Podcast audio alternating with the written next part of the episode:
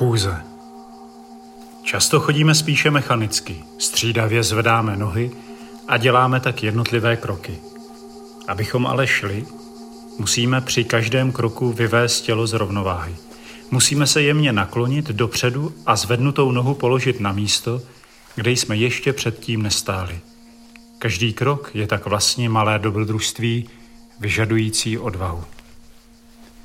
Chůze se tak může dobře stát obrazem celého našeho životního putování. Toto propojení života s chůzí po nějaké konkrétní cestě je docela zřejmé zvláště u poutních cest. Vyhlednu si nějaké místo, zvolna k němu putuji a cestou jakoby mimoděk přemítám o svém životě. Na jižním okraji Vodňan začíná hned za městem nenápadná stezka – Nejdříve je ohraničená malými stromy. Ale asi po dvou kilometrech dojdeme k impozantní aleji, kde 200 let staré lípy tvoří čtyřřadí. Stezka je jako podle pravítka. Člověk může při chůzi i přivřít oči a nechat se vést vzrostlými stromy.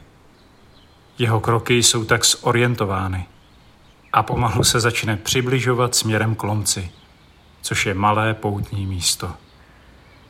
Mám tu stezku moc rád. Měří asi 6 kilometrů a pokaždé, když tudy jdu nebo běžím, jako bych se jí nechal vést. Jako bych se svěřil jejímu vedení a přál si, abych i v životě, právě v tom úseku, kde se právě nacházím, měl vždy odvahu udělat ten správný krok správným směrem. Zvednu hlavu a vidím, jak mohutné větve vytvářejí klenbu jako v gotické katedrále. Probleskující modré nebe nebo zamračená obloha, ze které prší, mě naznačují, že při každém kroku je nade mnou ještě ten, který mě přesahuje.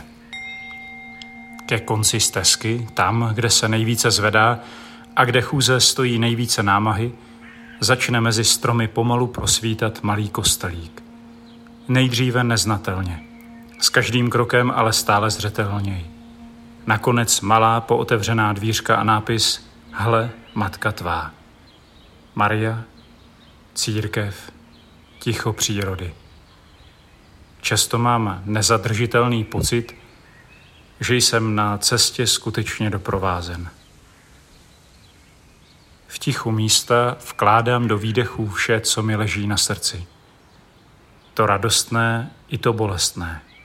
Nakonec, když se dech uklidní, uklidňují se i myšlenky.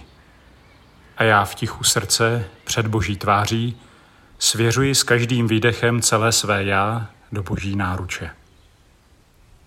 Co se v té chvíli děje, mi často dojde, až když se navrátím zase do údolí. Najednou jako by měl člověk větší nadhled. To, co se zdálo nerozvazatelně zauzlované, povoluje – a tak si v ty okamžiky, kdy dojdu na místo, na které putuji, užívám spíše než nějaké konkrétní řešení problému ticho boží přítomnosti. Jako bych se nechával Bohem orientovat. Pak už je možné se pomalu začít vracet. Znovu se položit do cesty a nechat se jí nést. Čím více dokáži nejít sám, čím více se dokáži nechat jí vést a nadnášet, tím více se vracím do údolí občerstvený. Když se toto nadnášení děje, je to téměř nepostřehnutelné. Z mnohých znamení, která v dalších dnech objevuji ve svém každodenním životě, je to však téměř matatelné.